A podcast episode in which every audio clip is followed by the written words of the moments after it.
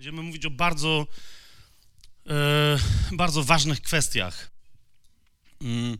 I teraz, żeby e, troszeczkę was wprowadzić, bo, bo wiecie, jest sobota po południu, szabat się kończy. Dobrym zwyczajem jest przedłużyć sobie szabat, przynajmniej do, do późnego poranka pierwszego dnia tygodnia, czyli do wczesnej niedzieli. To, wszystko, to nie jest dobry moment, to nie jest dobry moment, żeby się koncentrować na ważnych sprawach, zdawałoby się. I myślę, że potrzebujemy takiego, wiecie, przywołania sobie pewnych faktów, o których zresztą inna rzecz, że dziwię się, że mało ludzi wie, żebyśmy, y, wiecie, żeby nas, żeby, żeby mieć serce gotowe do tego, aby pozwolić duchowi, żeby nas pobudził. Jedną z najważniejszych rzeczy, takich, które się wydarzyły obiektywnie w historii ludzkości w, w, w ciągu ostatnich paru miesięcy. I teraz y, słyszycie, co ja powiedziałem. Powiedziałem, że się wydarzyły rzeczy, bo non-stop się wydarzają jakieś rzeczy, o których my zwykle dopiero z perspektywy 10, 50, 100 lat, wiecie, mówimy, o, to było epokowe wydarzenie. Ale myślę, że ludzie, którzy znają Słowo Boże, w Duchu Świętym się poruszają, e, no właśnie, w duchu, który jest proroczy, mają prawo nie tylko widzieć pewne rzeczy i ich wagę, ale wiedzieć o tym, że to, co odbierają, że jest ważne, a więc, że jest ciężkie od swojego znaczenia, że takim będzie na zawsze. Dlaczego? Ponieważ my wiemy, jak się to wszystko skończy. W sensie ta epoka, w której my teraz żyjemy, my wiemy, jak ona się skończy. Wiemy troszeczkę, co się będzie działo w następnej, tam już nie wszystko wiemy. Wiemy, co się będzie działo w jeszcze następnej epoce historii e, dziejów ludzkości, bo to już nie będzie historia tej ziemi, będzie nowa ziemia, ale coś tam wiemy. Nie zmienia to jednak faktu, że na temat tej epoki mnóstwo wiemy i zbliżamy się nieuchronnie do jej końca. Po prostu. Ja wiem, dzisiaj powstają e, w, w kościele co i róż ludzie, których e, znów ja nie chcę nikogo palcem wytykać. E, nawet teraz nie mam nikogo na myśli konkretnego, ale mam parę, parę nurtów wypowiedzi w głowie. Ludzi, którzy powstają i mówią, ta, przecież my jako chrześcijanie to się w zasadzie podniecaliśmy, że Pan Jezus wróci w pierwszym pokoleniu pięćdziesiątnicy. Nie tak było? Niedawno byliśmy w jednym miejscu, w którym y, dosyć ceniony historyk całkiem słusznie zwrócił uwagę na to, studiujący, bo wyobraźcie sobie, że są historycy, którzy zajmują się takimi rzeczami, studiujący przebudzenia z pewnego polskiego regionu, bardzo konkretnego, przebudzenia sprzed 100 i 150 lat. E, on jest wierzący z tego, co rozumiem, ale wyobraźcie sobie, że jakby lekko osłabł w wierze, kiedy sobie uświadomił, że 150 lat temu mieliśmy na, na terenie Polski, nie w jednym miejscu, przebudzenie, które, którego on myślał, że jest dzisiaj częścią. I mówi, no ale zaraz, to tamci mieli przebudzenie, po czym tamto pokolenie wymarło i następnie już nie mieli przebudzenia. To może to, co my dzisiaj robimy, jest też bez sensu. I teraz widzisz, kwestia jest, jaką masz perspektywę na dzisiaj, kim ty jesteś w historii ludzkości. Rozumiesz? Nie tylko w swojej osobistej historii. To jest jedna z rzeczy, w ramach której diabeł nas nieprawdopodobnie oszukuje. On mówi ci, że ale kim ty jesteś? Co, co, co, co, co ty? Kto wie, jak ty masz na imię? Jest paru chłopów na świeczniku, parę babeczek fajnych na jakichś tam świecznikach, ale ty kim jesteś? Znaczy, to deprecjonowanie człowieka włącznie nawet z całą ludzkością, tak?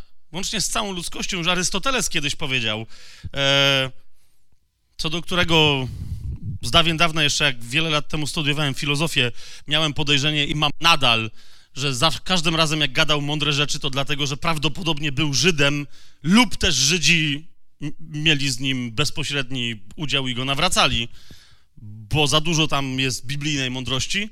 Ale już Arystoteles powiedział, że jeżeli się chce człowiekowi sprzedać jakieś zło, ale nie chce mu się mówić, że to jest złe, należy to zło przedstawić jako nieskończoność. Pomyślcie dobrze. Kim ty jesteś? Jestem człowiekiem. Okej, okay, ale zobacz, jak ogromny i nieskończony jest kosmos. Kim ty jesteś? Jesteś malutkim pyłeczkiem. Ziemia, na której mieszkasz, która myślisz, że jest taka ogromna, jest tylko pyłkiem pyłków, a ty jesteś pyłkiem zamieszkującym ten pyłek. Kim ty jesteś?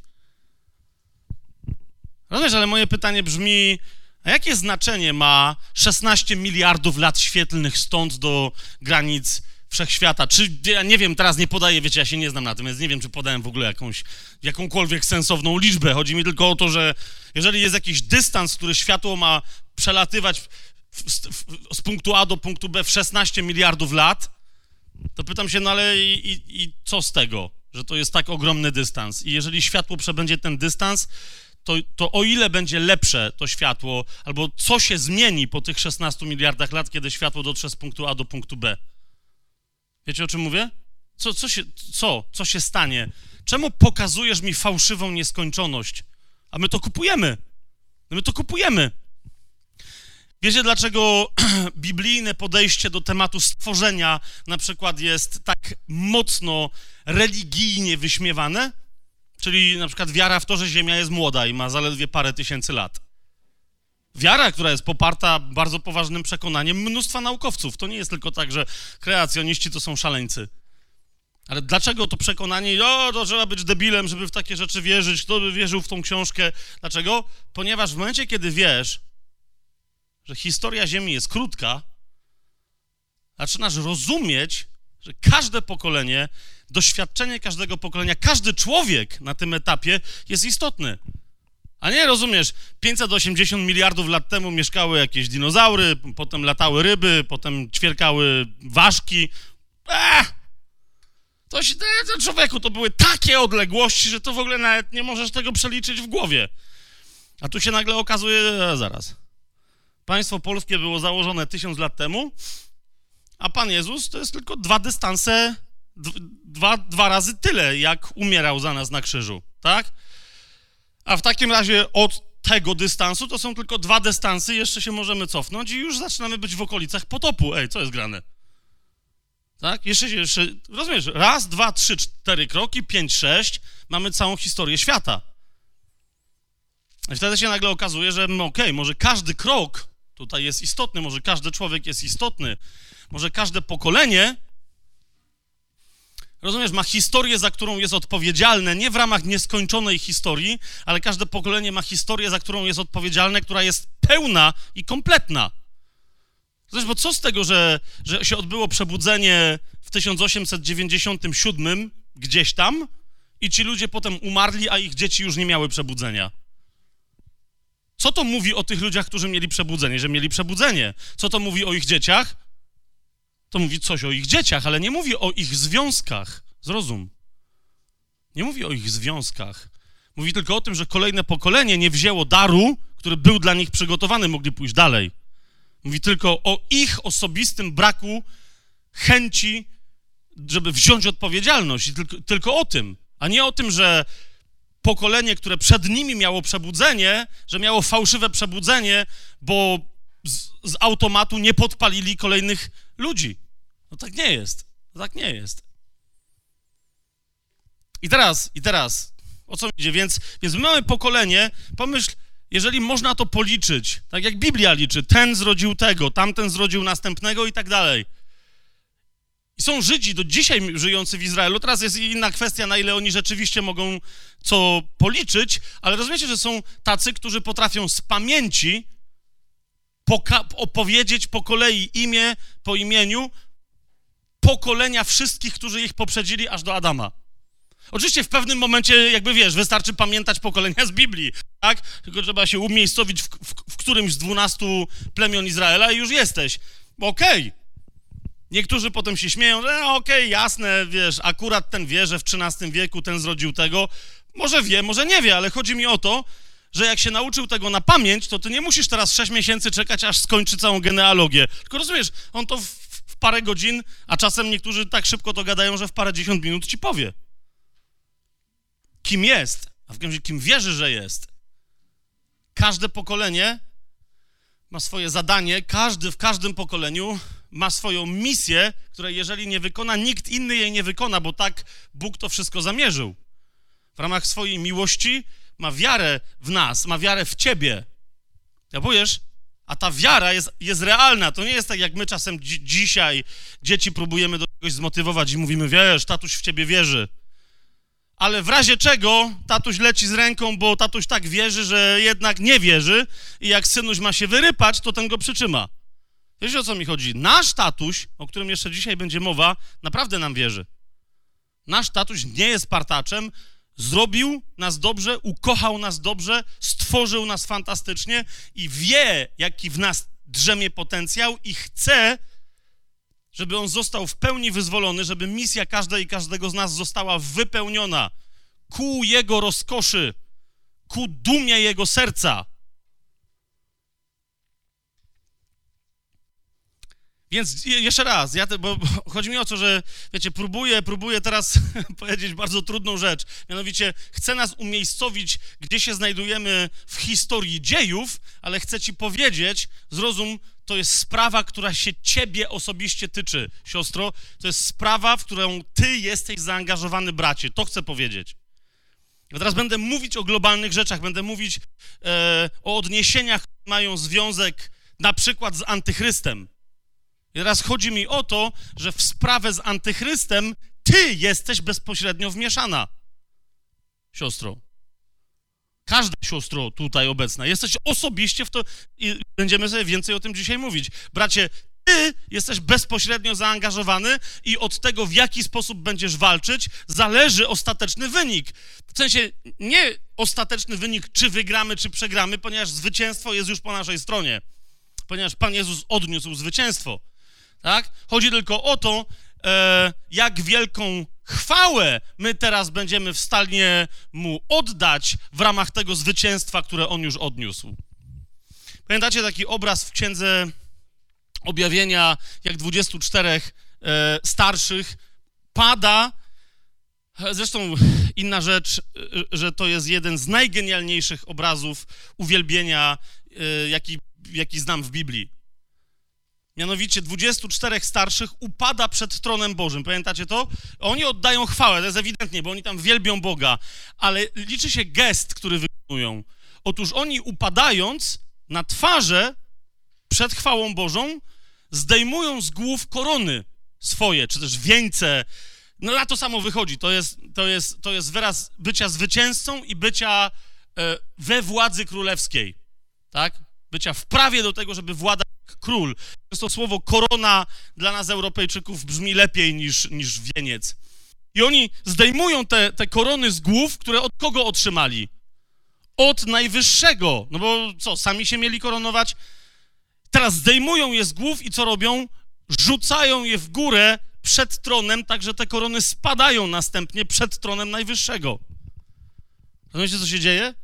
Chwała, którą my mamy, godność, którą my mamy, która przychodzi do nas od Boga, zasłużona przez Niego, e, opłacona przez Niego, zapewniona przez Niego, gwarantowana i pilnowana przez Niego, służy nam, żeby następnie tę chwałę Jemu oddać. I tak, i tak wiecie, i tak w kółko, tak? Bo teraz ten proces nie jest opisany, ale dlaczego później ci królujący dalej mają korony na głowach? No bo ktoś im je z powrotem wkłada na te głowy, tak? Czyli oni leżą, jak wstają, zaraz przed nimi stoi ojciec i mówi: OK, a tu jest twoja korona, którą rzucasz na moją cześć, super, bardzo się cieszę. Rozumiesz? Koło miłosnego tańca człowieka z Bogiem. Bo ja wiem, że, że wy tu jesteście w nurcie agape, tak? To już zapytałem pastora. Nadal nie wiem za bardzo, co to znaczy, więc wszystko, co dzisiaj powiem, może posłużyć przeciwko mnie waszego nurtu. Ale rozumiecie, jedna z rzeczy, jeżeli my nie chcemy zostać ckliwi w kościele i mówić o miłości jako, wiecie, tiu-tiu, przytulmy się, trzymajmy się za rączki, jest super, e, to musimy rozumieć, że miłość się wiąże poza wolnością, miłość się wiąże z odpowiedzialnością, a w związku z tym miłość zawsze, autentyczna miłość jest udzielaniem i sprawowaniem władzy. Rozumiesz? Jest udzielaniem i sprawowaniem władzy. Ty, jako osoba zbawiona, jeżeli jesteś osobą zbawioną, odkupioną przez najświętszą, drogocenną krew baranka, jesteś nie tylko osobą wyciągniętą z, jakiegoś dna, z ogromnego długu na poziom zero.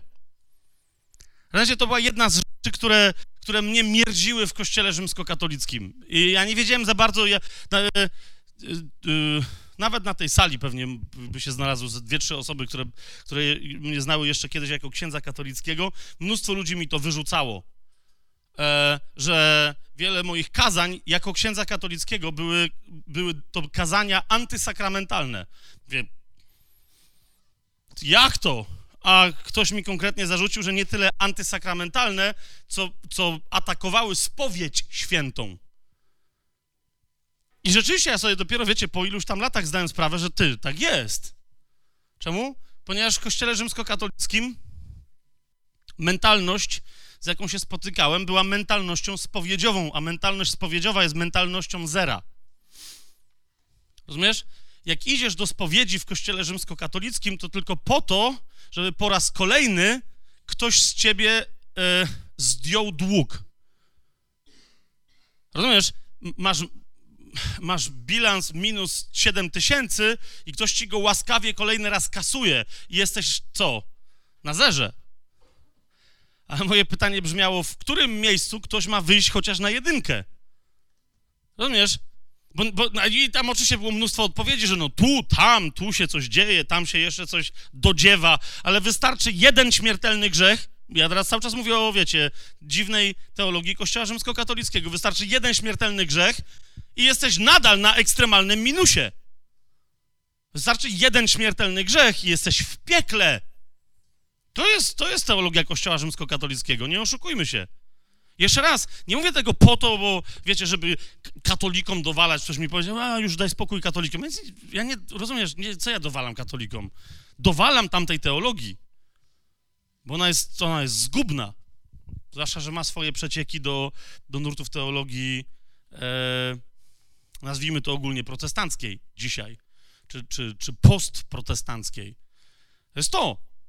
Rzymski katolik jedyne, jedyne, czym się przejmuje, to żeby w momencie, kiedy będzie umierał, żeby był zerem. To znaczy, rozumiecie, co jest najważniejsze? Te opaski wszystkie, jestem katolikiem, wezwijcie mi księdza, to jest to. Po co? Żeby przyszedł i mnie upewnił, bo ja też nie bardzo wiem, czy mo może mi się wydawać, że nie mam tego grzechu, ale jednak niech przyjdzie zawodowiec. Niech przyjdzie zawodowiec, niech to zrobi. Po co? Żeby była jasność, że nie jestem na minusie i że jakikolwiek minus by nie był, zostałem wyciągnięty na poziom zero, że jestem zerem. Rozumiesz? To jest najważniejsze. I dlatego katolicy później bardzo mocno są dokładnie w tym wychowywani, że miejmy nadzieję, że ten wasz zmarły był zerem, a więc poszedł do czyśćca, da, teraz módlmy się dopiero za niego, e, no bo, rozumiesz, zerem zawsze musi się in, muszą się inni zajmować, tak? Zero się nie zajmie sobą, bo jest zerem.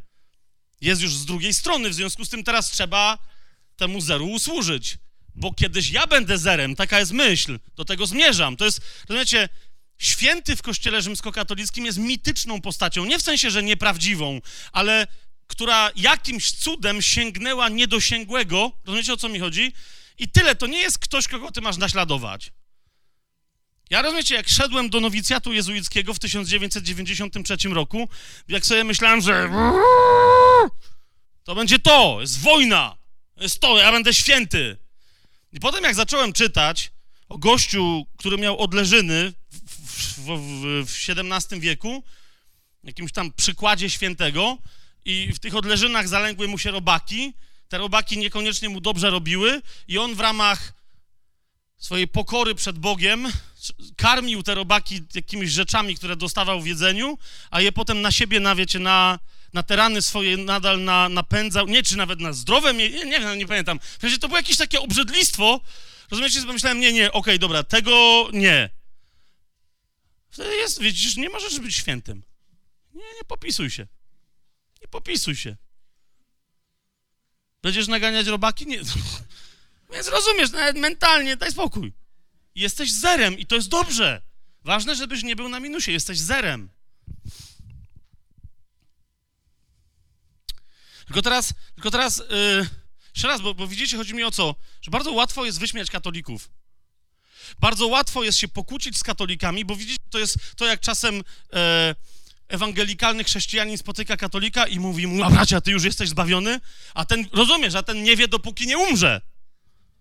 W ostatniej chwili jeszcze może, przecież może, ja pan, pamiętam kiedyś taką, żebyście, nie, nie, wiem, nie wiem ile tu jest osób jakby po kościele rzymskokatolickim, ile jest, ale chcę, żebyście to zrozumieli. Tam jest potworny, nieprawdopodobny lęk przed Bogiem, jako, jako siłą, która, Bóg cię kocha. Pamiętaj, Bóg cię kocha. Na czym polega? No na tym, że cię jeszcze nie ukatrupił. Zasadniczo chyba to jest to. to, jest to. Bóg cię kocha. Masz szansę się jakoś przesmyknąć przez czyściec przy pomocy Matki Boskiej, wstawiennictwa świętych, mszy zamawianych na dole. Wychowaj sobie dobrze dzieci. Na czym polega dobre wychowanie? Na tym, żeby dawać na mszę za zmarłych, jak umrzesz. Mogą cię nie kochać za życia, ale niech później pamiętają. No kto ci tam później usłuży? Dobre uczynki, rozumiecie, w kościele katolickim, panie mogą obgadywać siebie nawzajem przed kościołem, mogą se potem robić koło pióra, ale, ale wejdą do kościoła i modliły się przez 45 minut za zmarłych. Koniec, wychodzą, jak mawiała y, z przekąsem moja polonistka z Nowej Huty, wychodzą w glorii chwały z tego kościoła. Nie w zwyczajnej glorii, ale w glorii chwały. Co jest tym samym. No, tłumaczę młodzieży. Rozumiesz dlaczego? Bo modliły się za zmarłych. To jest to. Z najlepszych dobrych uczynków, jaki można zrobić. Zwłaszcza za tych, o których już nikt nie pamięta. Słowem, co dzisiaj robiłyście? Modliłyśmy się za najgorsze zera w historii. Dzięki nam będą szybciej w niebie. Haha, Bóg jest dobry? Przecież my jesteśmy tego wyrazem. Bóg jest miłością. Widzisz, jeszcze raz mówię, bardzo łatwo, rozumiesz, katolicy czasem nie rozumieją, jak, jak my ich atakujemy, czy ja tak nie robię za często w każdym razie, to ostatnio coraz mniej, ale bo, bo, bo mam zupełnie inne słownictwo. Czy ty jesteś zbawiony? Rozumiesz, on potem wychodzi z takiej rozmowy i jedyne, co ma w głowie, to, że protestanci, bo każdy, kto nie jest prawosławnym lub katolikiem, jest protestantem, tak? Slangowo rzecz ujmując. I on potem wychodzi z takiej rozmowy i mówi, e, no nie, daj spokój. Protestanci są, są, są, są, są pełni pychy. Oni wierzą, że już są zbawieni. Ty. Normalnie mówią o sobie, że są, że są święci. I teraz wiesz, ty się kłócisz, że ale Biblia tak mówi, ale zrozum, musisz najpierw temu wyjaśnić, co to jest święty według ciebie, a co to jest święty według niego. Według niego święty to jest świr. To, w sensie, w dobrym sensie, heroiczny bohater, tylko że dziwnych rzeczy, no naganiania robaków sobie, rozumiesz, y, niejedzenia, święty Szymon Słupnik, nie pamiętam ile ten słup tam miał, ale na górze miał dwa metry kwadratowe, kwadrat z desek i on tam żył. W sensie ślubował, że nie zejdzie z tego, z tej platformy, nazwę to, i teraz, i teraz nie, bo teraz chcę, żeby, chcę, żebyś się zrozumiał. Dlaczego? Jeszcze raz, nie mówimy teraz o katolikach, tylko chcę, siostro i bracie, żebyś e, dotknąć twojej religijności jako osoby ponoć biblijnie wierzącej. Ok? Więc nie myśl teraz o katolikach, tylko myśl o sobie. Jakie są twoje idee?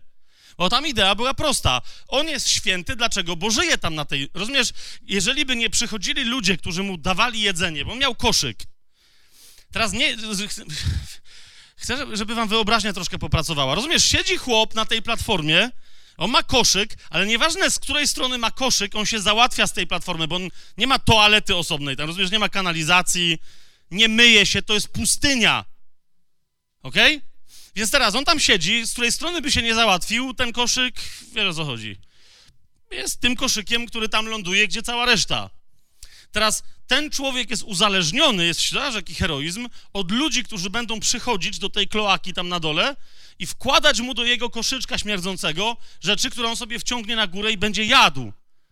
Teraz rozumiesz, on jest święty heroicznie, a ci ludzie, uważaj, się uświęcają, ponieważ, rozumiesz, zatykają nos i mu usługują w tej jego heroicznej świętości. Rozumiecie, co ja gadam?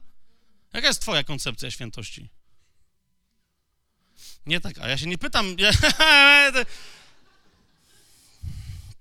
to oczywiście kobieta powiedziała, nie taka.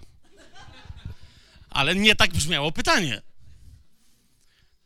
Zupełnie na marginesie, panowie, zupełnie na marginesie, jeden z największych problemów społecznych, jaki mamy w kościele biblijnie wierzącym dzisiaj i w ogóle w całym społeczeństwie, to jest, że mężczyźni zadają pytania i nie widzą, że kobiety nie odpowiadają na te pytania, tylko na inne.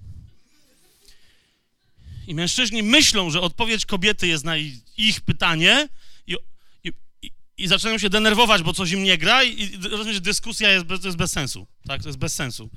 Zawsze uważajcie, jak, jak brzmiało pytanie.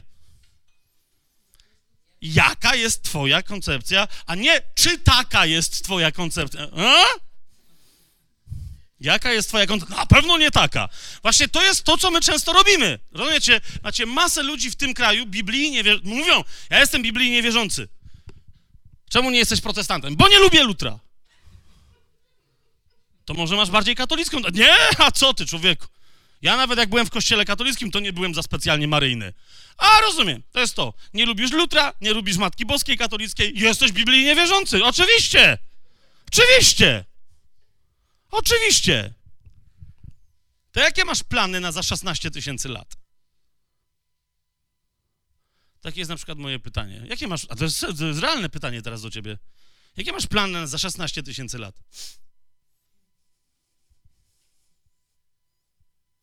Rozumiesz, osoba biblijnie wierząca ma, ma takie plany. Niektórzy uważają, że w ogóle mieć plany to jest New Age. A ja mam konkretne plany. W sensie, na za 16 tysięcy lat to mam nadzieję na plany, ale wciąż wiem w ramach jakich granic. Pytam się ciebie, czy ty wiesz, jakie masz plany? A skąd wiesz? No ja, to ja wiem, ale teraz skąd wiesz? Czy fakt, że będziemy wtedy żyli, oznacza, że wszyscy będziemy żyli w takiej samej bliskości z Bogiem? Hmm? Niektórzy mi odpowiadają, no jak to przecież chyba idziemy do nieba. No a ja nie. Znaczy, jak Bóg da, to na chwilę. Jeszcze raz. Zobaczcie, jakie, jakie są plany Boże dla nas, jako dla ludzi zbawionych i dla niezbawionych. I w ramach tych planów, jakie są twoje plany. Chyba, że ich nie, no, nie masz. Rozumiesz, rozumiesz, dlaczego to jest tak istotne, żeby rozumieć, że jest jakaś historia? Ty jesteś częścią tej historii, w ramach której Bóg patrzy bezpośrednio na ciebie. Nie jesteś kropką w, w, w, w obrazie impresjonistycznym, która należy do jakiegoś odcienia tam czegoś. Nie. Bóg zawsze patrzy tobie prosto w twarz, prosto w oczy coś w tobie widzi. Rozumiesz? Konkretne, konkretne rzeczy położył w twoim sercu. I o to mi chodzi, jakie są twoje plany. Na ten czas, na następny. Ponieważ nie może tak być, że będąc... Na... Jeszcze dzisiaj więcej o tym będziemy mówić. Będąc...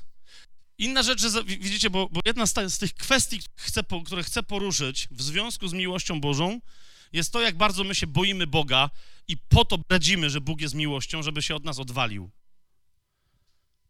Zaklinamy rzeczywistość, mówiąc, że ale Bóg jest miłością, ja dość, tatuś, Niektórzy mają takie, taką całą religię, w ramach której mają język mówienia o Bogu taki, który ma bardziej, nie wiem co, wszystkich dookoła nich przekonać, że mają świetną relację z Bogiem.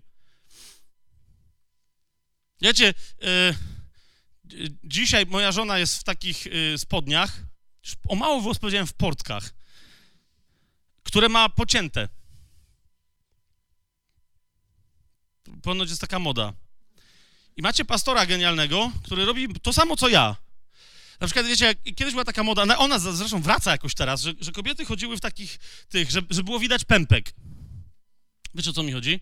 I to było takie oczywiście specjalne ale dla mnie zawsze jest takie, tak, jasne. Więc zawsze jak, jak spotykałem się z taką, zwłaszcza y, młodymi kobietami, mówiłem, że trochę pępek ci widać. I zawsze reakcja była, u, i dopiero za chwilę, e, to tak właśnie być! Serio? Ale ci dalej pępek widać. I to nadal było takie, to tak ma być, ale jednak dzisiaj pastor zaproponował mojej żonie, że je zaszyje te, że jak ma potargane, to oni się tam akurat dość dobrze rozumieją, także moja żona, której zresztą ja też proponowałem, że jej to zaszyje, jest przyszła, pani pa, patrzy, nie? Masz dalej te, te, te, te potargane... Chodź tutaj. Dla... Teraz coś wam, właśnie, widzicie? Patrzcie. No i teraz wiecie o co mi chodzi. To jest szczyt mody, tak? Widzicie to? A to jest, no, nie, wiem, coś mówił, no ale...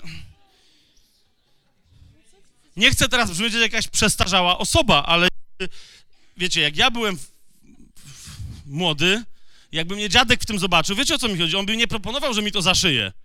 Byłaby krótka informacja, weź się przebierz, nie będziesz chodził jak dziad.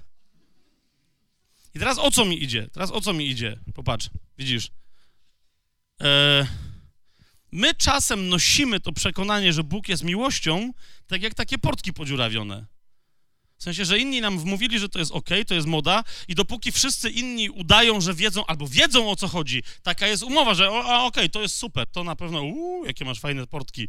Rozumiesz, to jest ok, ale jak ktoś nagle pojawia się spoza kontekstu i nie wie, co jest grane i, i zapyta się ciebie, to wtedy wychodzi z nienacka, wiesz o co mi idzie? Wtedy wychodzi, co ty naprawdę myślisz na ten temat. I jak bardzo rzeczywiście uważasz, że potargane portki i pocięte są inne. Kiedyś miałem taką nie całkiem niedawną rozmowę z jedną siostrą, która przy mnie mówi, że, że ja ostatnio w ogóle statusiem po prostu robimy takie.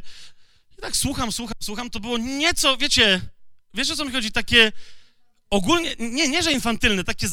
To było bardziej nieco za bardzo egzaltowane. Takie wiecie, mm, tatuś po prostu, my, ja z tatusiem.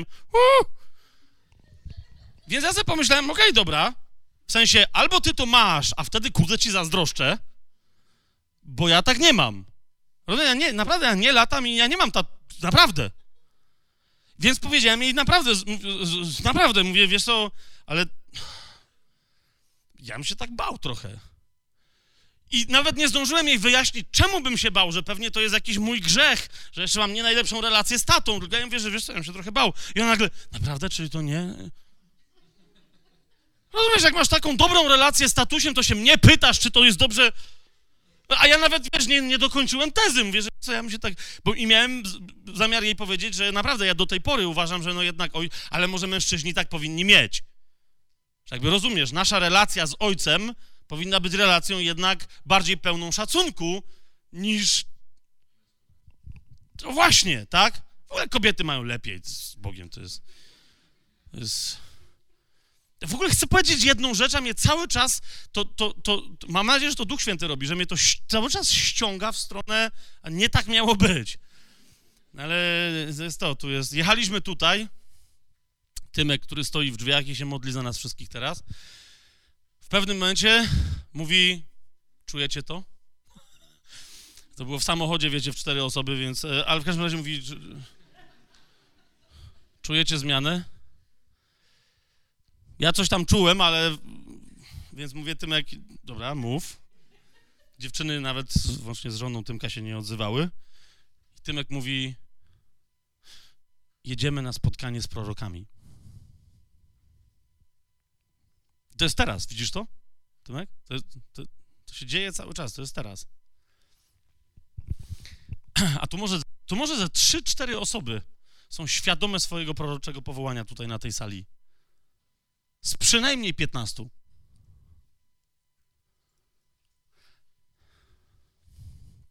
Wracam do tego ojca i wyjaśnię, dlaczego to ma znaczenie, gdy chodzi o nasze znaczenie w historii. Bo widzicie, to, a to dlatego.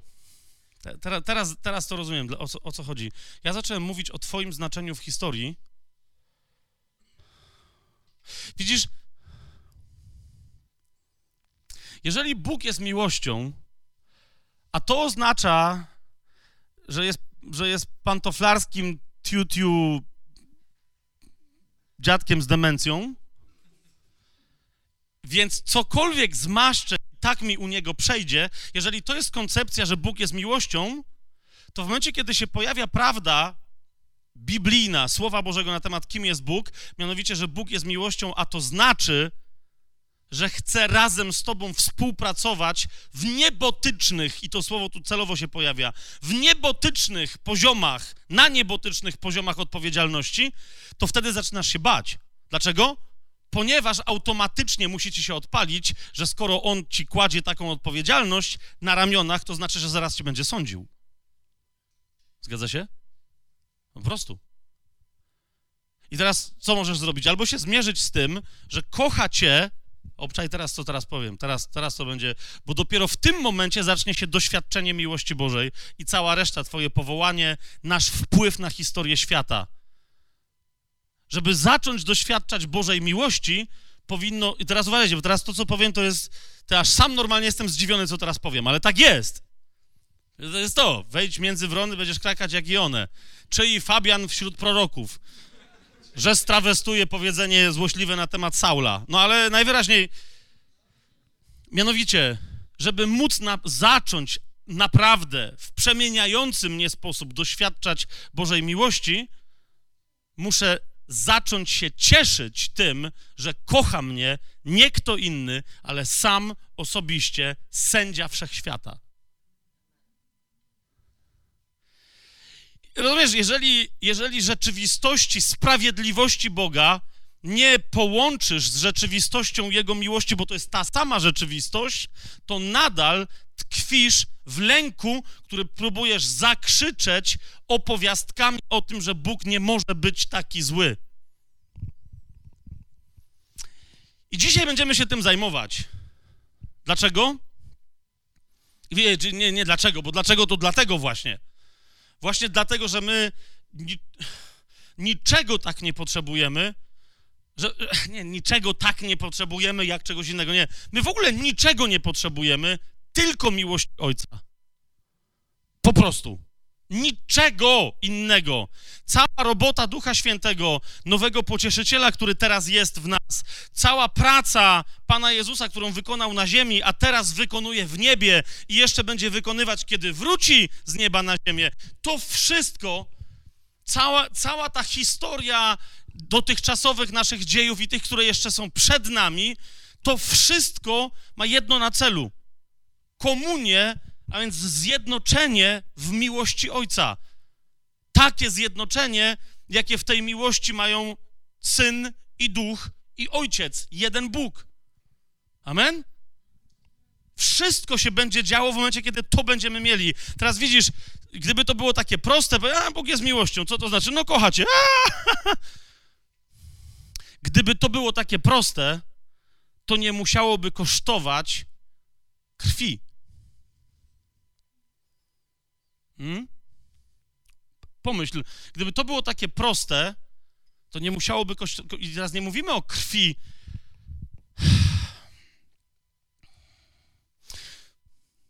Po, powoli zmierzamy do tego, o, o, czym chciałem powiedzieć na początku, naprawdę. Jako wstęp do tego, ale no, okej. Okay. w czasach, kiedy Pan Jezus zaczął głosić w, czasie tego, jak sądzę, nie trzech lat, ale półtorej roku, kiedy Pan Jezus głosił e, w Judei, w Galilei, ostatecznie w Jerozolimie, mieszkało jakieś z tego, z, z, z najnowszych wszelkiego rodzaju badań, e,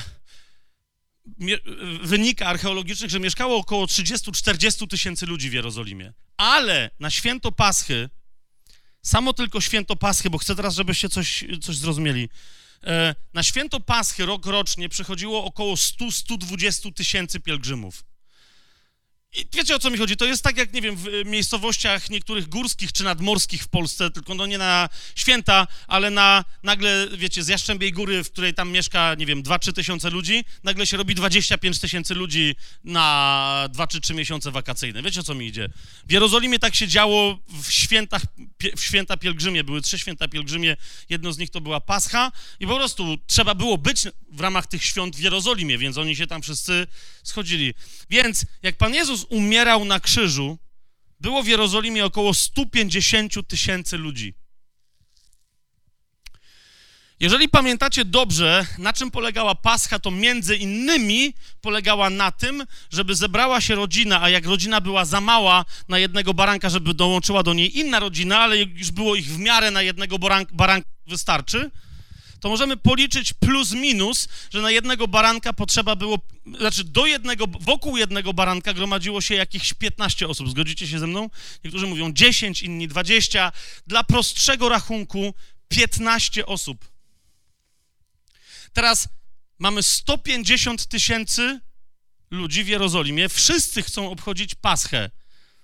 To ile musi zginąć baranków w świątyni? Hmm? 10 tysięcy.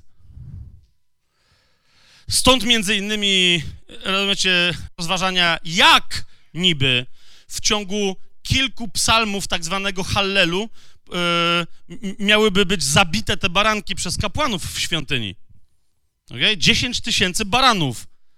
Muszą być, wiecie, z przepisami prawa zgodnie poderżnięte, wykrwawione. Wchodziły trzy grupy, ale lewici mieli od, do odśpiewania Hallel, w ramach którego się zabijało baranki. Jeżeli były ta grupa, która weszła do świątyni, miała jeszcze nie wszystkie zabite, to śpiewali drugi raz, ale Józef Flawiusz pisze, że nigdy się nie zdarzyło, żeby śpiewali Hallel po raz trzeci. Hallel to są psalmy 130 do 118, to jest tylko tyle. Chociażby nie wiem, jak powoli śpiewali, wiecie, waląc się deskami po głowach, to zobaczycie, że to nie są długie psalmy. One wszystkie razem wzięte są krótsze niż sam jeden 119 psalm. To jest Hallel. Potem wchodziła następna grupa, ci śpiewali i jak Józef Flawiusz pisze, już przy trzeciej grupie zasadniczo nie, nigdy się nie zdarzyło, żeby nawet drugi raz Hallel był odśpiewywany. Dlaczego? Ponieważ stało tam mnóstwo mężczyzn. To jest to, że tam nie stało, wiecie, dwóch księży i papież. Wiecie o co chodzi, tak? Tam się zjeżdżali wszyscy, którzy mieli, mieli obowiązek kapłański, tak? Całe jedno ogromne pokolenie, wszyscy mężczyźni, jak byli w stanie trzymać, mogli jeszcze przez długie lata nie być w stanie przejąć obowiązku arcykapłańskiego, ale jak wiedzieli, jak się nóż trzyma i jak się barana zarzyna, okej, okay, zaczynała się rzeźnia. W ramach jednego tylko święta, w ramach jednego tylko święta, których w ciągu roku mieli wiele, musiało zginąć przynajmniej 10 tysięcy jednorocznych baranków bez skazy.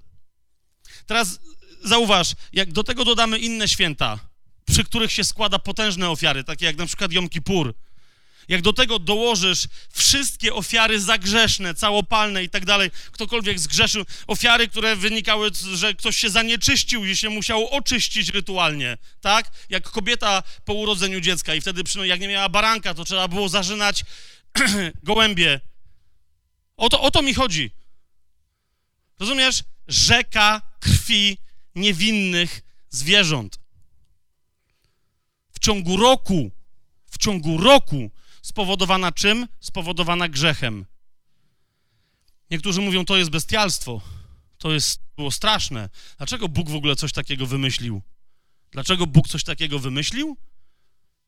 Jeżeli popełniasz grzech, grzech, który odłącza cię na zawsze od Boga i robisz to świadomie, rozumiesz, mordujesz cudowne Boże stworzenie. Bóg, dając ci następnie baranka do ręki i, i, mówiąc, widzisz ten swój grzech, widzę, chcesz za niego pokutować, chcę, to teraz zobacz w symbolu zaledwie, co sam sobie robiłeś i innym. Rozumiesz? Bądź przy tym, jak będą zabijać baranka przez ciebie ofiarowanego. Ktoś z was widział owieczkę taką jednoroczną, bez skazy, taką niekoniecznie bielutką, może być taka z takim czarnym pyskiem. Widzieliście kiedyś coś takiego? Rozumiecie, że te owce zawsze wiedzą, że będą zabijać. Zawsze. Zapytajcie górali. Oni po prostu to... to nie, nie każdy jest w stanie, rozumiecie, nie każdy baca jest w stanie zabić owcę. Po prostu nie jest. To jest zwierzę, które ono też nie zapłacze, tak jak na przykład krowy czasem płaczą i tak dalej. Czy nie zawsze, tak? Ale ty to widzisz w oczach tego zwierzęcia, że ono wie, że umiera i nie ma żadnego sensu w tym, że umiera. I Bóg mówi, zobacz, a to i tak jest nic, to, to że zabijasz teraz, to, to jest nic w porównaniu z twoim grzechem. Teraz do, o czym ja mówię? Te, rozumiesz, hektolitry, ja nie wiem, hekto, ja nie wiem, jak to policzyć. I ile planet trzeba byłoby zalać morzami krwi, od momentu, kiedy prawo zostało objawione Mojżeszowi, do momentu, kiedy skończyły się ofiary, bo świątynia została zburzona ostatecznie w 70 roku. Nie wiem, ile tego. Rozumiesz, chodzi tylko o to, że, jak mówili z Dochejczyków, i nie tylko Paweł w wielu miejscach naucza o tym, mówi, a, mówi, cysterny tej krwi ostatecznie nie działały dłużej, jak do następnego grzechu. Mówi, tyle krwi i na nic. Rozumiesz, rozumiesz o co mi chodzi? Że jak ja mówię, że za nas została wylana krew, to to była krew cięższa, obszerniejsza, potężniejsza, niż gdybyśmy wybili wszystkie zwierzęta od początku świata aż do końca tej epoki. To jest krew baranka Bożego, która gładzi grzech całego świata. Jedna kropla tej krwi ma taką moc, że chociażby całe piekło się zresztą próbowało, to całe piekło jednej krwi nie może się przeciwstawić, jednej kropli tej krwi nie może się przeciwstawić. Ale teraz zrozum, o co mi chodzi. Że waga tej krwi mieści się także w tym, jak bardziej dro drogocenny był ten, do kogo ta krew należała. Ten baranek, który tę krew rozlał dla Twojego i dla mojego zbawienia. Teraz widzisz,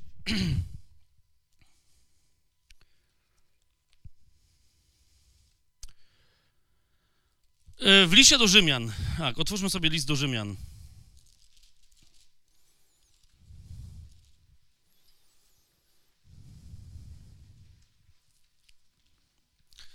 Bo, bo teraz dlaczego ja o tym mówię? Celem naszego spotkania dzisiaj, jeżeli, jeżeli tak to mogę ująć, jest y, na takim etapie, na jakim się obecnie ty teraz znajdujesz, jest otwarcie się na doświadczenie miłości Bożej. Niektórzy by powiedzieli, no to przecież to jest, to jest podstawa wszystkiego. No, zgadzam się. I dlatego mamy taki, taki, taki słaby kościół, bo nie mamy podstaw w nim. W sensie doświadczenia, nie wiedzy. I teraz jednym, jeszcze raz, bo ja wierzę w to, że my w ogóle możemy o tym mówić i jestem proroczo o tym przekonany, dlatego, że mnóstwo osób tu już jest przygotowanych przez waszą modlitwę, przez nauczanie, jakie macie tutaj w tym zborze i tak dalej, i tak dalej. I że dalej będą się mogły dziać, więc ja tylko mówię o jednym, jedynym aspekcie, ale on mi się wydaje niezwykle istotny, bo bardzo mało się o nim mówi w Kościele. Że z miłością wiąże się strach. Bezpośrednio Jan mówi, bo, bo ja wiem, co mi teraz zacytujecie, Bóg jest miłością, a w miłości? No właśnie. I to jest odwieczne starcie, o którym mówi Biblia. To jest odwieczne starcie. Miłość zawsze ściera się z lękiem, a nie z nienawiścią. Nie wiem, czy zwróciliście na to uwagę. Nienawiść, no teraz, teraz do, dopiero was zaskoczę. Nienawiść jest po prostu inną formą miłości. Dlatego nie może być jej przeciwstawiona. To jest druga strona tego samego medalu. Jest, widzę, że nawet pastorowa zaczęła mówić, okej, okay, dobra. I nie w stronę męża, tylko mówi, zaczekaj. Bardzo dobrze. Teraz szybciutko to wyjaśnię, żeby to było, jeżeli, bo my rozumiemy nienawiść jako, e, jako to zżerające kogoś uczucie, bezbrzeżne mm, pragnienie zniszczenia kogoś lub czegoś. Tak? Wiecie o co mi chodzi? Ale oryginalnie w Biblii zwróćcie uwagę, tym, który nienawidzi i pokazuje, co to naprawdę znaczy, jest Bóg. Dlaczego? Bo Bóg jest miłością. I oryginalnie e, miło, nienawiść, ta, o której mówimy w Bożym wydaniu, a nie ta, wiecie, ta, ta, ta diabelska, którą zaraz wam pokażę, że jest, że jest po prostu najgorszym wyrazem strachu, tak? Ale oryginalnie, bo, bo stąd potem ludzie mówią, ale bo Bóg w Starym Testamencie jest straszny, tam tego nienawidził, tamtemu coś zrobił. Jeszcze raz. Wyobraź sobie rodzica, to nie musisz być ty, ale wyobraź sobie rodzica, który bardzo kocha swoje dziecko. Widzisz to?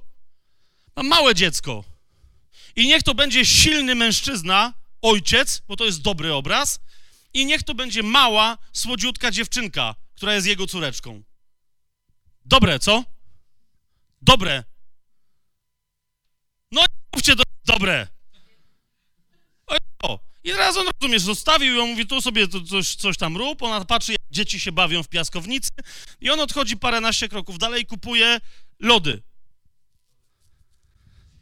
To było dla mężczyzn bardziej teraz, takie starej daty, maślano-śmietankowe lody. Ok? Po czym się odwraca, po czym się odwraca i widzi swoje dziecko na kolanach, leci mu krew, tej, tej dziewczynce leci jej krew z ust i z nosa, widzi faceta równie wielkiego jak on sam, nie aż tak wielkiego, ale wobec dziecka, rozumiecie o co mi chodzi, z podniesioną ręką gotowego do tego, żeby po raz kolejny to dziecko uderzyć. Powiedz mi, co w tym momencie czuje ten ojciec? widzicie o co mi chodzi? Jemu nie chodzi o tego człowieka, bo on nic o nim nie wie. Tak? Ale on musi, żeby być skuteczny w, w tym momencie w obronie tego dziecka, musi znienawidzić to, co ten człowiek w tym momencie temu dziecku robi. Tak? Tylko weź w ciągu sekundy oddziel nienawiść do tego czynu od nienawiści do tego człowieka. Najpierw musi mu skoczyć adrenalina, wszystko inne mu musi skoczyć, on musi do niego doskoczyć, musi go grzmotnąć tak, żeby chłop wylądował nieco metrów dalej, musi go dopaść, skopać, rozkwasić mu ryło, upewnić się, że jest nieprzytomny, żeby za chwilę pójść do córki, ale jednocześnie, żeby gnój nie odbiegł, ponieważ musi być aresztowany. Czy to jest jasne, co mówię? Zawsze chciałem to powiedzieć w jakimś zborze. A teraz dobra, to był taki żart, żeby rozładować trochę napięcie wynikające z tej sytuacji, ale rozumiecie o co mi idzie? Rozumiecie o co mi idzie? Teraz, jak słyszę tę historię Bóg Starego Testamentu, jest po prostu jest. Kazał Żydom te biedne tam narody wyciąć do ostatka. Pamiętacie, nie mieliście takich rozmów? Nie mieliście takich rozmów z nikim, że daj, daj spokój, ja nie czytam starej... Najgorszą rzeczą jest pójść w stronę Nowego Testamentu i powiedzieć, nie, to nie czyt, nie, nie, ta, rzeczywiście, no tam Bóg jest, tak, Jachwę jest troszkę, ale Pan Jezus, Pan Jezus jaki jest dobry. O, jaki Pan Jezus jest dobry. No i tak, jak on zacznie czytać Ewangelię, to ale rozumiesz, że on w pewnym momencie dotrze do objawienia, gdzie Pan Jezus nagle, jak skoczy w narody, to jest wyraźnie powiedziane, że krew tryśnie, aż się konie przestraszą, które będą latające. Pamiętacie to, tak? Aż po wędzidła będą ochlapane krwią kogo? Narodów. No i masz. No i masz. Księga Objawienia, no tak, okej. Okay. Słowo przychodzi obryzgane krwią, tak? Ja pamiętam, jak się nie mogłem z tym poradzić, y, jeszcze jako ksiądz katolicki o to pytany mówiłem, że to jest symboliczny obraz przedstawiający krew demonów. I wszyscy, a, to super. Od tego jest Pan Jezus, żeby gnębił demony. No, ale w pewnym momencie będzie musiał wylądować na ziemi. Teraz, teraz, zaraz, zaraz zobacz, teraz zobacz, co się dzieje. Bo to, cały czas ja mówię o tobie. To nie jest historia kości świata, kościoła, Izraela, to jest twoja historia. Zmierzamy do tego, gdzie jest w tym wszystkim twoje miejsce. Nie powiem wam, gdzie to się znajduje, bo, bo, bo, to jest zawsze powiem gdzie i potem zaś za dwa tygodnie ktoś przyjdzie, czyli gdzie to było. Jeżeli cię to zainteresuje, to, to szukaj tego i znajdziesz bardzo szybko. Ale Bóg bardzo wyraźnie mówi Izraelowi w pewnym momencie, że nie daje Izraelowi ziemi, y, obiecanej ziemi, tylko i wyłącznie ze względu na jakąś abstrakcyjną obietnicę, którą dał Abrahamowi i że teraz muszą być wypędzone całe ludy tam mieszkające, ponieważ Bóg miał zachciankę i z jakimś chłopem się dogadał, który zwłaszcza, że w ogóle oryginalnie to był Babilończykiem. Bo nie wiem, czy zauważyliście, że Abraham był z Babilonu. Wyszedł skąd? Jakiego Ur? Chaldejskiego, a Chaldea to jest Babilon. Więc nie, nie dlatego. Znajdziecie konkretne słowa do Izraela przez Mojżesza wypowiedziane, Jachwę mu powiedział, tylko powiedz im bardzo wyraźnie, nie ze względu na waszą świętość i nie ze względu na waszą godność, ani nie ze względu na wasze dobre uczynki daję wam tę ziemię, ale ze względu na niemożliwą miarę niegodziwości, jakie, jaką, jaką miarę wypełniły mieszkające tam narody, muszą być wytępieni, bo przez setki lat ich ostrzegałem. Ludzie zadają pytanie, gdzie był Bóg w Auschwitz? Jaka masakra? Auschwitz. Tylu Żydów wymordowanych. W Dachau. Gdzie był Bóg w, w czasach II wojny światowej, kiedy, kiedy byli ludzie mordowani tylko dlatego, że się jakoś nazywali, albo że mieli kawałek skóry tu czy tam obcięty, albo po prostu, że byli tylko o to podejrzani, że są nie z tej rasy, co trzeba. Gdzie był Bóg? Ale widzisz, ci sami ludzie później otwierają Stary Testament i mówią, yy, bo, bo, dokładnie w te, Bóg w takie miejsca wchodzi w historii, on tam wchodzi. I wtedy ludzie mówią, czemu Bóg tam wchodzi? Jak nie wchodzi, to się pytają, gdzie był. Jak wchodzi, to mówią, czemu wszedł? Bo, bo jak się przyjrzycie tym ludom, rozumiecie, że, że my dzisiaj na, na przykład na, na, temat tych ludów kananejskich konkretnych, które wypędził Izrael ze swojej ziemi, e, bardzo konkretne, bardzo konkretne archeologiczne, bardzo konkretną archeologiczną wiedzę i dowody na temat tej wiedzy. Zresztą później e, Izrael praktykował pewne rzeczy, ponieważ będąc nieposłusznym wołaniu Bożemu i nie wypleniwszy do końca pewnych narodów, dokładnie stało się to, przed czym Bóg ich ostrzegał: zarazicie się tym, czego nie wyplenicie. Na przykład kult Molocha. Kojarzycie coś takiego? Na czym to polegało? Ano na tym, że się ofiarowywało dzieci Molochowi. Wielkie, wielkie rzeczy, prawda? Ech! O mój Boże, to była staroży... Niedawno rozmawiałem z takim gościem, mówi, no ale wiesz, to była, nie możemy przykładać swojej miary, to była starożytność, no mój Boże, tak? Ci składali krowy, ci dzieci, może mieli dużo dzieci. Naprawdę? To weź swojej żonie waszego pierworodnego synka i powiedz, że a, zrobimy sobie siedem następnych. Weź, rozumiesz, chcesz mi powiedzieć, że dwa tysiące lat temu, cztery tysiące lat temu, że ludzie byli mniej wrażliwi na swoje dzieci niż my dzisiaj? No nie jestem taki pewny.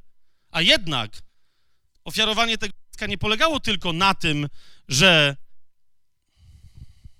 po prostu, że się je zabijało. Ale Moloch był zbudowany w formie ogromnego pieca, kilkunastometrowego. Teraz uważajcie to. W środku tego pieca znajdował się specjalny system, jak rodzaj labiryntu, dla, wie, wiecie jak czasem jest y, spowalniający labirynt dla spadającej kuleczki, okay? To tam w środku były, był, był rodzaj rożen różnego rodzaju, siatek, jakichś szpikulców i tak dalej, które miały spowalniać opadanie na samo dno. Dziecko wyprowadzało się i robił to któryś z rodziców, wyprowadzało się na samą górę, gdzie Moloch miał otwarte usta. ok? Miał otwartą paszczę i rodzic zazwyczaj, nie specjalni kapłani, ale rodzic miał złożyć swoje dziecko w ofierze, więc je tam wrzucał albo wpychał, bo często to były dzieci, które miały parę albo paręnaście lat. Wciąż. Czasem, czasem, kiedy taki ojciec na przykład składający dziecko w ofierze albo matka nie byli pewni reakcji współmałżonka, wtedy prosili o specjalnych bębniarzy, ale to więcej kosztowało, więc ludzie często z tego rezygnowali. Po co byli bębniarze? Po to, żeby kiedy dziecko wpadało do środka, ponieważ wiecie, ono wpadało z góry, a na dole był rozpalony ogień. A więc ono, ale ogień bez dymu, więc ono się nie dusiło, tylko zaczynało się palić. Powoli schodziła mu skóra, odpadały włosy, smażyło się mięso na całym ciele, ok? A żeby to dziecko nie spadło szybko, w żar, w którym by mogło szybko stracić przytomność i umrzeć. Dlatego właśnie były te specjalne spowalniacze. Więc rodzice stali przy molochu i słyszeli, jak mu smakuje. Znaczy, ze środka tego molocha dochodził wrzask cierpiącego dziecka, który trwał i trwał i trwał. I jeżeli nie byli czy to wytrzymają, wtedy prosili o bębniarzy, którzy, wiecie, wtedy grali głośno, żeby zagłuszyć wołania tego dziecka ze środka, któremu już się nie dało pomóc. Nawet gdyby się oni wtedy rozmyślili, słysząc, jak cierpi ich dziecko, nie, nie, było, nie byli w stanie tam, wiecie, wrzucić wędki czy liny i je wyciągnąć z żadnej, z po prostu, ponieważ wszystkie te szpikulce pozwalały spadać, ale nie, nie dawały, nie, dało, nie byłoby rady, żeby kogoś wyciągnąć górą. I teraz uważajcie, jak mi powiedział jeden człowiek w Jerozolimie, mówi, jeżeli to cię przeraża, to uwierz mi, to była jedna z najbardziej cywilizowanych rzeczy, jakie oni tu robili. Jedna z najbardziej cywilizowanych. Nie będę ci opowiadać o innych obrzędach, które należały do, rozumiecie, były, były przepisane przepisami i prawem państwowym. Bóg ostrzegał tamte narody, że albo z tym skończą, albo przyjdzie kara, a tą karą będzie miecz Izraela. Po prostu. I jak teraz wygląda sytuacja, w ramach której widzisz Boga, który ratuje swoje dziecko? Wiecie o co mi chodzi? Jak w tej sytuacji widzisz mężczyznę, który powinien zaatakować drugiego mężczyznę, który bije mu dziecko? Wiesz o co mi chodzi? Tylko nadal, tylko nadal, zrozumcie, mówimy o Starym Przymierzu. I dla mnie to jest jasne, że nowe przymierze wraz z przyjściem Jezusa wszystko się zmieniło.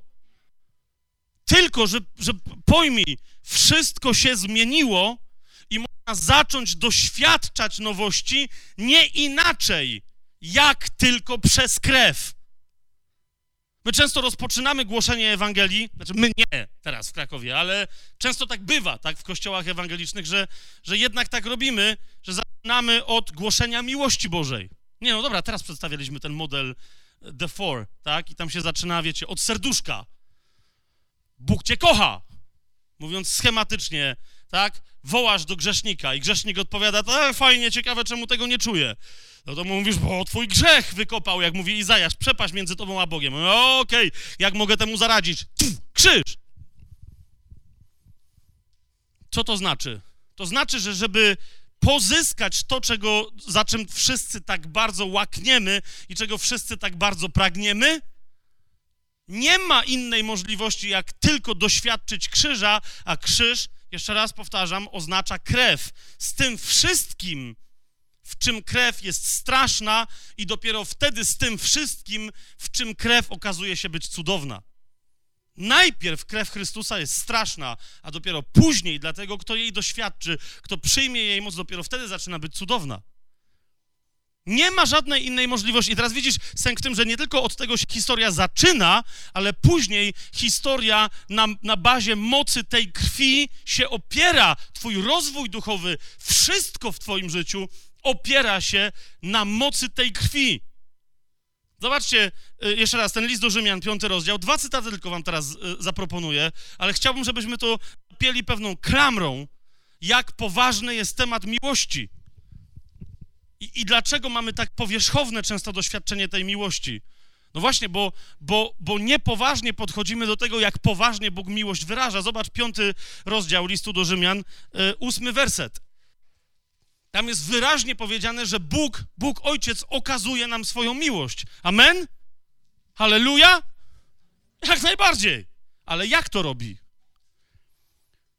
Rzymian 5:8. Bóg okazuje nam swoją miłość przez to, że gdy jeszcze byliśmy grzesznikami, Chrystus za nas umarł. Rozumiesz? Tu się zaczyna tu się zaczyna. I teraz jeszcze raz, ja wiem, że po prostu chcę dotknąć czegoś, co my tak bardzo nie chcemy, żeby było dotknięte, że pozostawiamy to niewyrażalnym. Ale kochani, muszę to powiedzieć jasno, żebyśmy się mogli z tym odpowiednio moc tej krwi, której, która nam dziś tu towarzyszy i, i której, o, o której moc jeszcze, jeszcze Ducha Świętego bardziej proszę. Rozumiesz? Pytanie brzmi podstawowe, jak, jak możesz przyjąć miłość od ojca, który zabił swojego syna? To jest to pytanie. To jest to pytanie, rozumiesz? I to jest pytanie, na które my sobie w chrześcijaństwie nie odpowiadamy. W Biblii jest tyle paradoksów. To jest paradoks, na który jak sobie nie odpowiemy, to niczego nie mamy w życiu.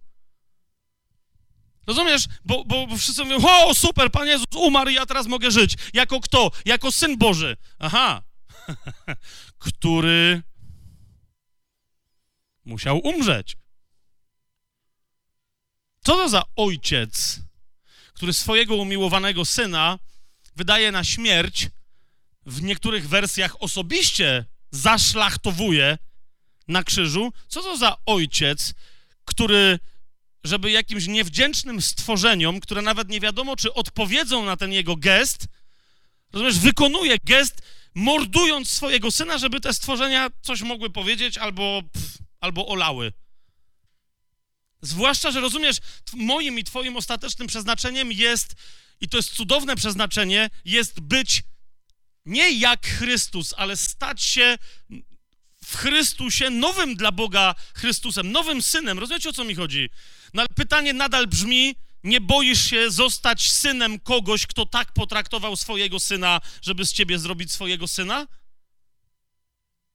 I jeszcze raz, ja teraz rozumiem, że kiwamy głową, tak jak siostra, tam, to, ja widzę, że tam się dzieją, że to, to, ale wiecie o co mi chodzi? To jest takie, że kiwamy, nie, nie boję się, ale jest takie...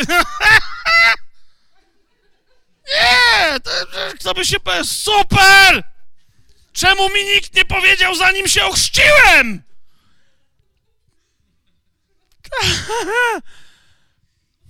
Jeden gość, jak w jednym miejscu do tej pory tylko o tym tak dosadnie mówiłem i gość do mnie przyszedł i mówi, chłopie, chyba cię nienawidzę. tak mówi. I to było nauczanie? Gdybyś mi nie powiedział, to bym nie wiedział, że jest taki problem. Ale go zapytałem, ale czy fakt, żebyś nie wiedział, że masz taki problem, byłby brakiem tego problemu? I chłop się rozpłakał przy mnie, rozumiesz? Po, po prostu zaczął płakać. I mówi, że oczywiście, że tak. On wcale nie, nie jest pewny, czy, czy Bóg Ojciec jest lepszy od jego własnego Ojca.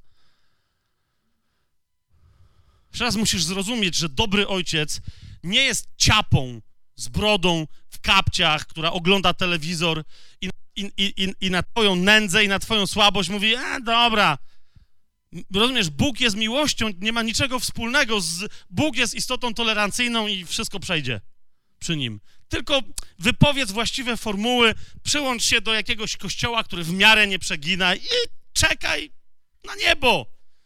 Tam cię dziadek przyjmie i będzie dobrze. Domy z nieba, te sprawy, to jest to. Rozumiesz, nie, nie masz też takiego poczucia, że coś jest nie tak wtedy? Ojciec, pamiętaj o tym, ojciec jest siłą życiodajną. Nie mówię, że matka nie jest, ale no wiecie o co mi chodzi, tak? Bóg jest ojcem, który jednocześnie jest ojcem rodzącym. Zauważyliście to? My się mamy narodzić z ducha, mamy się narodzić. Ojciec jest tym, który przychodzi i rodzi. I nie tylko robi to jednorazowo, ale urodziwszy się nadal jest siłą, źródłem życia dla ciebie. Nadal. Sto. A, a, a, to, a skoro tak jest i jest to życie, które ma siłę, to znaczy, że jest ojcem płodnym. I ciebie też zaprasza do płodności. Chrześcijanin, który twierdzi, że ma Boga, który go kocha i że doświadcza tej miłości, który nie tworzy niczego w swoim życiu, kłamie. Kłamie, ma doświadczenie miłości Boga. I teraz nie chodzi mi o to, że pisał książki bardzo dobre, czy średnie, jak tu wasz pastor, tak? Nie, w sensie... Yy...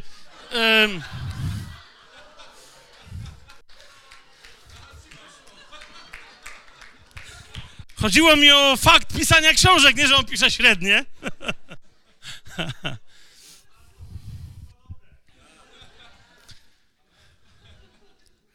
Teraz, teraz, teraz poznaję, że kochacie, ci, z was, co są z tego zboru oczywiście, że kochacie tego pastora, po, po tym poznaję, bo, bo nikt z was nie miał odruchu, żeby lecieć i mnie bronić. Znaczy, że wiecie, że, że, że, że to jest dobry ojciec. Więc ale jeszcze raz, tak? Nie, już teraz, żeby nie było. E, żadnej z tych dwóch nie dokończyłem. Na razie, na razie, ale naprawdę czytam. Ale myślę, że ta o pokorze e, jeszcze przyjdzie na nią czas, tak? Co do tej e, z, z córką waszą, z flagą, no właśnie, nie, nie pamiętam tytułu, wstyd, jak nie wiem, nieważne. Nie, nie, co do tego nie wiem, dlatego, że ona była ostrożna. I myśmy o tym nawet dzisiaj rozmawiali ta o pokorze, myślę, że jeszcze przyjdzie moment, ponieważ bez tego polski Kościół, Kościół w Polsce, Kościół, ciało Chrystusa w Polsce nigdzie nie pójdzie bez, bez, bez tej mądrości, która tam jest zawarta, tak? Więc to jest, to jak nie znacie tej książki, tak jak ja, się wstydźcie tak jak ja. To musi być przeczytane. Kiedyś. Ale nie chodzi mi, więc nie chodzi mi o twórczość tego rodzaju. Tak, albo moja żona tam, y, ktoś ją poprosił, przywiozła obrazy i teraz, że maluje. Nie, nie, o to mi idzie. Nie o to mi idzie. Idzie mi o, o ten rodzaj kreacji, do którego ty jesteś stworzona, czy do którego ty jesteś stworzony. Jeżeli masz w swoim życiu doświadczenie Boga jako miłości, czym się miłość różni od strachu? Właśnie tym, że tworzy i się nie boi, że to, co stworzy, będzie dziadostwem ponieważ tworzy na bazie tego, który kiedy stwarza, to co stwarza jest doskonałe. Amen? O, i cieszę się, że to nie było zbyt entuzjastyczne amen, bo, bo niektórzy myślą, czekaj, czekaj, no właśnie, no właśnie. Jeszcze raz, ja mam, rozumiecie, dosyć opowieści o emocjach w kościele z całym szacunkiem teraz tu do kobiet, miłe panie, bo to nie, to co to nam... Na... O mój Boże. Nie, bo znowu powiedziałem z całym szacunkiem do kobiet, a wiecie, że my w ogóle w Polsce mamy tak, jak chcesz, chcesz komuś dowalić, to mu mówisz z całym szacunkiem, a następnie mu dowalasz z całym szacunkiem, więc nie o to mi chodzi, tak? Teraz mówię, że naprawdę, z ogromnym szacunkiem, jaki mam do kobiet teraz, to, co teraz powiem, jest nie na wasz temat, tylko na temat mężczyzn. Mężczyźni powinni przestać być kobietami w Kościele. Jednym z aspektów przestania bycia kobietami, kobiety są od tego, żeby były kobietami, tak? Kobiety, kiedy rozmawiają i w ramach rozmowy dzielą się swoimi emocjami, to wiedzą, co robią. My, panowie, jak siadamy w kółeczku w siedmiu i dzielimy się, co kto czuje, to jesteśmy śmieszni, tylko i wyłącznie. N naprawdę. Bo to jest dokładnie tak samo, jakbyśmy siedli i zaczęli rozważać, jak to będzie, kiedy któryś z nas będzie rodzić dziecko. Ciekawe czym. No to jest kompletnie bez sensu. Mężczyźni są od tego, żeby wreszcie w kościele zacząć, rozumiecie, sprawdzać, co kto zrobił i ustalać, na ile to ma sens. Po prostu, żebyśmy my wrócili do faktów. I jeszcze raz, w tym aspekcie bardzo potrzebujemy, teraz zrozumcie, nie chodzi mi o to, że to jest lepsze podejście, tak? Tylko, że potrzebujemy między innymi tego podejścia, żeby do doświadczenia miłości, poza, poza przeżyciem, jakiemu towarzyszy, i ja nie jestem przeciwny, wręcz przeciwnie. Jestem jak najbardziej za, a nawet przeciw. Chodzi mi o to, że emocje to jest jedno. I tam też powinniśmy bardzo jasno sobie powiedzieć, co jest dobrym uczuciem, które, jak odróżniać jedne od drugich emocje, które pochodzą od Boga, które są ludzkie, a które jeszcze od diabła się przypałętowują. Ale idzie mi o to, że wraz z doświadczeniem emocjonalnym potrzebujemy w Kościele także podejścia męskiego, oprócz tego kobiecego, które powie, dobrze, i teraz co z tego wynikło, że Bóg cię kocha? Co konkretnie się stało? Jaką masz nowość w swoim życiu? Tego nie było, a teraz jest, bo na to, to oznacza, że ktoś coś stworzył w swoim życiu na mocy krwi Chrystusa, Jego śmierci i zmartwychwstania, na mocy Jego imienia. Pamiętacie Piotra, który mówi do tego tam żebrzącego, mówi złota ani srebra nie mam, ale to, co mam, to ci teraz daję. Znaczy, on, nie, on niczego nie wziął temu żebrakowi, on się nie zajmował chorobą. On mu dał zdrowie w imieniu Jezusa Chrystusa. Mówi, to co mam, to ci daję. Nie masz teraz czegoś, co teraz będziesz mieć, od... nie możesz chodzić. Od tej pory, co się będzie działo, będziesz mógł chodzić, biegać i skakać. Czegoś nie było, dzisiaj jest. To jest historia Bożej miłości, mierzona konkretnymi faktami. Czegoś nie było, teraz jest. Bóg mnie kocha.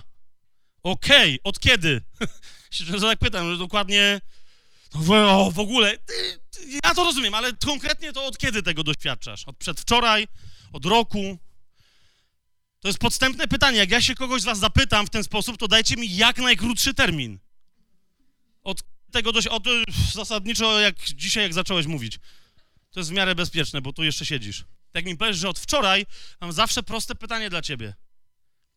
Na co, na jakiego rodzaju nowość przełożyła się ta miłość w twoim życiu? Kim wczoraj byłaś, czy kim byłeś, a kim jesteś dzisiaj.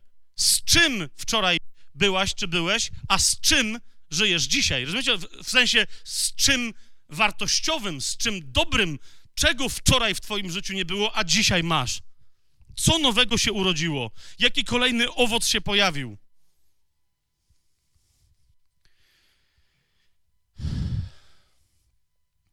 Bóg okazuje nam swoją miłość Piąty rozdział listu do Rzymian, ósmy werset. Przez to, że gdy jeszcze byliśmy grzesznikami, Chrystus za nas umarł. Tak się zaczyna historia mojego nowo, i twojego nowonarodzenia, usprawiedliwienia z wiary. To się dzieje przez krew. Tylko i wyłącznie przez krew. Przez wiarę w Jego krew, mówi ten sam list do Rzymian. Tak się zaczyna historia nowonarodzenia, usprawiedliwienia, odkupienia, wejście na drogę uświęcenia, ale otwórzmy sobie Księgę Objawienia. Chcę pokazać, do czego to wszystko zmierza. Bo widzisz, w momencie, kiedy ty się stajesz nowonarodzoną osobą, jedną z rzeczy, których Bóg od ciebie oczekuje, to jest kontynuować dzieło Jezusa. A na czym polegało dzieło Jezusa? Na tej ziemi, poza innymi rzeczami, niszczyć dzieła diabła. To było dzieło Jezusa. Zobaczcie, jak Jezus jest głoszony w całych dziejach apostolskich, jako ten, który przyszedł niszczyć dzieła diabła, biedę, chorobę, upokorzenie, niewolę. Wiecie o co mi chodzi? Jezus przychodził nie tylko znosić te rzeczy, a przynosić coś w zamian. I teraz my mamy, to, my, my mamy to dzieło kontynuować, zwłaszcza, że Jezus dokonał ostatecznego zwycięstwa. My teraz, niektórzy mówią, no ale to jest kolejny paradoks, że jakąś my walkę toczymy, a ponoć Jezus już walkę wygrał. To jaką my walkę toczymy? Dokładnie taką walkę toczymy, jak musiały walczyć, toczyć walkę mm, wojska polskie i radzieckie, obstawiające Wrocław kiedy już dawno front przeszedł i dotarł do Berlina. Wiecie o tym, że Festung Breslau, twierdza Wrocław, nie upadła, nie poddała się i nie została pokonana. Front po prostu poszedł dalej, tylko Wrocław było, z tego co rozumiem, okrążony, czy coś wszyscy tam pilnowali, ale nie mogli nic zrobić. Kiedy Wrocław się poddał? W momencie, kiedy w Berlinie został podpisany akt kapitulacji Niemiec. Ale nadal trzeba było do Wrocławia wejść. Wiecie o co mi chodzi? Ktoś podszedł pod mury i powiedział, hej, dostaliście telegramy takie jak my, że już przegraliście? I tam jakiś Niemiec, czy tam kto to był, powiedział, no dostaliśmy. I? Wtedy trzeba zrobić drugi krok i powiedzieć im, no to poddajcie się. A oni tam siedzą, mają zapasy na 10 lat, rozumiesz? Ale ty wiesz, że oni już skapitowali. Ich obowiązkiem jest poddać się tobie. Nasza walka polega na tym, żeby ogłosić prawdę, o której one doskonale wiedzą, żeby im ją ogłosić i wyegzekwować. Po prostu nasza walka to nie jest walka o zwycięstwo. Nasza walka to jest walka zwycięzców, którzy rozbrajają wroga. Więc, więc przestańmy walczyć, rozumiecie o co mi chodzi? Jakbyśmy my dopiero mieli Panu Jezusowi załatwić wygraną na Kalwarii. A zacznijmy robić to, co do nas należy. Przestańmy się bać demonów, całego tego tałatajstwa duchowego. Oczywiście, że są, wiecie, więksi i mniejsi przeciwnicy, tak? Jak ty się boisz niemieckiego wilczura i nie wiesz, jak go rozbroić, to się na razie nie bierz za kwaterę główną we Wrocławiu. Wiesz, o co mi chodzi, tak? Po, po prostu, bo cię tam wyśmieją. Cię, wy, rozumiesz, wygwizdają cię z murów, no nie? Podejdziesz, zobaczą, że pies szczeka, a, i ty się, aha, okej. Okay. No to rozumiesz, to się będą tobie poddawać. Chodzi mi o to, że taki generał niemiecki musi się komuś porządnemu poddać, nie jakiemuś szpikowi. Jasne? No mam paru mężczyzn, którzy wiedzą, na czym polega dzieło, z wyjątkiem tego, co śpi, ale no to... Nie, żartuję, że widzę, że jesteś trzeźwy, tylko ten obok, ten obok siebie, ten tu za, za pastorem. Trochę go, wiesz, tam opowieści o wojnie są nudne. W każdym razie... Em, wszystko Więc tak, zanim się zabierzesz za gromienie demonów, które, które są zwierzchnościami nad narodami, najpierw się może zajmij demonem, który jest zwierzchnością nad twoim nałogiem osobistym. Wiecie, o co mi chodzi? Jak tym się zajmiesz, to się zajmij potem tym demonem, który gnębi twoją rodzinę. dlatego może masz chore dzieci. Jak się tym zajmiesz, to się potem zajmij demonem religijności w swoim zborze. I tak dalej. I nie od razu to znaczy, że okej, okay, czyli pójdziemy dzisiaj do pastora. Nie, nie, ty się zajmij tym demonem religijności, który wjeżdża na spotkania zboru, na nabożeństwo na twoim grzbiecie. Najpierw. Jak zobaczysz innych, którzy sobie z nimi poradzi, już poradzili, bo Pan ci ich pokaże, wtedy wy będziecie mogli pokonać demona zwierzchniego, który rządził tymi pomniejszymi demonami. Czy to jest jasne, co mówię? A więc istnieje pewna logika w rozbrajaniu tych zwierzchności, tak? Ale nie idzie o to, że w ramach tej logiki my coś musimy jeszcze wygrywać za Pana Jezusa. Niemniej, żeby móc w ogóle rozbrajać te zwierzchności, przynosić owoc w swoim życiu, nadal aż do końca, a więc żeby okazać się tymi, którzy przezwyciężyli wszelką przeciwność. W języku polskim nie mamy takiego słowa. W Księdze Objawienia y, ci zwycięzcy, no właśnie, to nie są zwycięzcy, to są przezwycięzcy. To są ci, którzy przezwyciężyli wszystko, cokolwiek się im przeciwstawiało, przezwyciężyli. Ci, którzy przezwyciężyli, to, to, to no ale my nie mamy takiego słowa, nie mamy przezwycięzców, chyba, że, no bo to, wiecie, nawet jakbym powiedział, już widzę, że się młodzi śmieją, że prze, mega zwycięzcy, że to są przegoście, rozumiecie, o co chodzi, to nie, nie, nie, więc pomieszają się nam fakty, ale ci, którzy przezwyciężają, przezwyciężają w jaki sposób? Tylko i wyłącznie mocą krwi. A więc co przynosi ci doświadczenie miłości, a więc krew prosto z krzyża Chrystusa, to dalej jest dostarczycielem miłości na twój stół biesiadny. A mówię stół, dlatego że mam tu przynajmniej jedną osobę na tej sali, która została dotknięta w sposób tak, jak tylko można być dotkniętym przez, przez autentyczne proroctwo, bo to było autentyczne proroctwo, przez, przez twórców pochodzących z tego zboru. Chodzi mi o, o, o, o pieśń Stół Fish Eclectic. I jest tu, myślę, że, że jak nie dziś, to jutro ta osoba powinna powiedzieć choćby krótkie świadectwo na ten temat, tak? Więc widzicie, ktoś powie, że a, fajne piosenki robią. Ja, ja nie wiem, czy akurat to jest fajna piosenka dla tego tutaj jednego brata, który w bardzo trudnym momencie swojej próby, dosłownie będąc fizycznie na pustyni, dobrze gadam?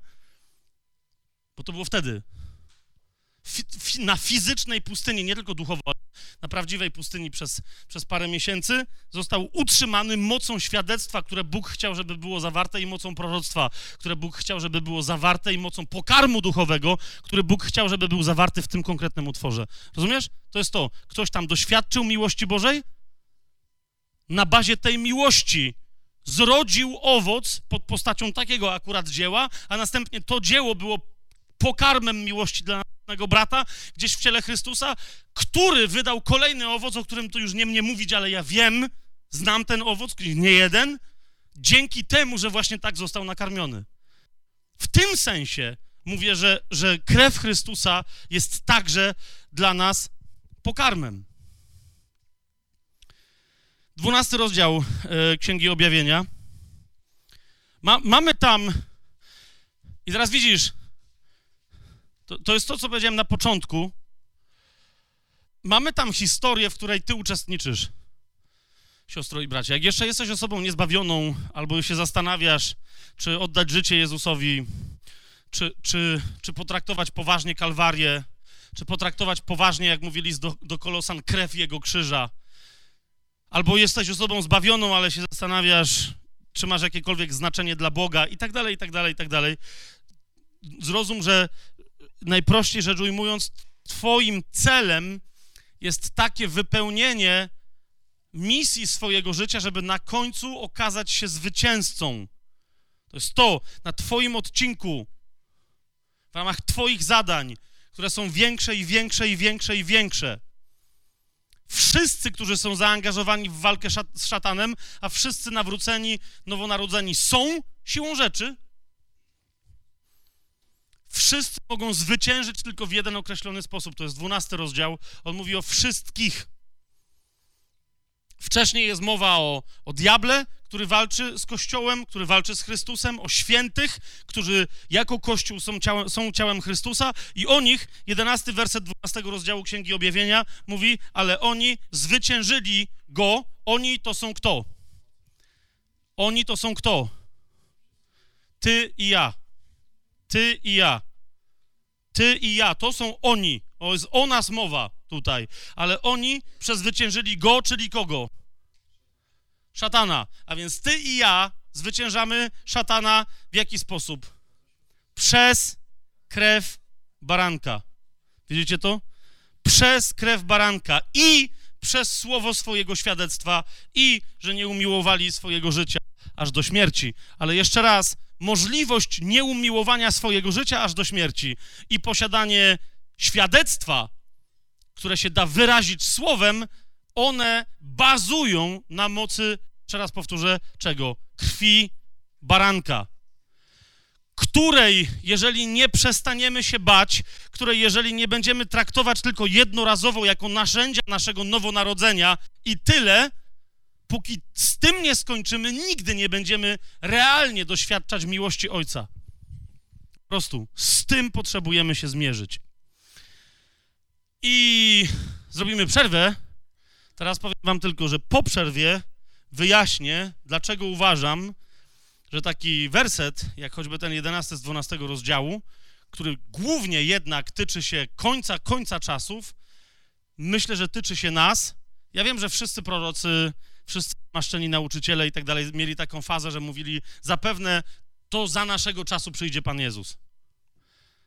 Ale, ale mamy pewne fakty i od tego zacznę następną sesję. Chciałem tą poprzednią, ale musiałem uporządkować tutaj doświadczenie duchowe, bo tu jesteśmy z różnych, z różnych momentów życiowych i sytuacji, z różnych miejsc się tu pojawiliśmy. Tak, teraz sobie zarysujemy dopiero to, e, dlaczego tak ważne dla nas jest doświadczyć miłości. Ponieważ zaczyna się, tak myślę, rozumiecie, kochani, literalnie, dosłownie, ten czas, o którym Pan Jezus powiedział, że miłość wielu oziębnie. Dlatego musi wszędzie w Kościele powstać temat miłości, i to gorącej miłości, ponieważ miłość wielu będzie ziębnąć i to w zastraszającym tempie. Dlaczego? I dlaczego, jak się możemy temu przeciwstawić przy pomocy krwi baranka, to po przerwie.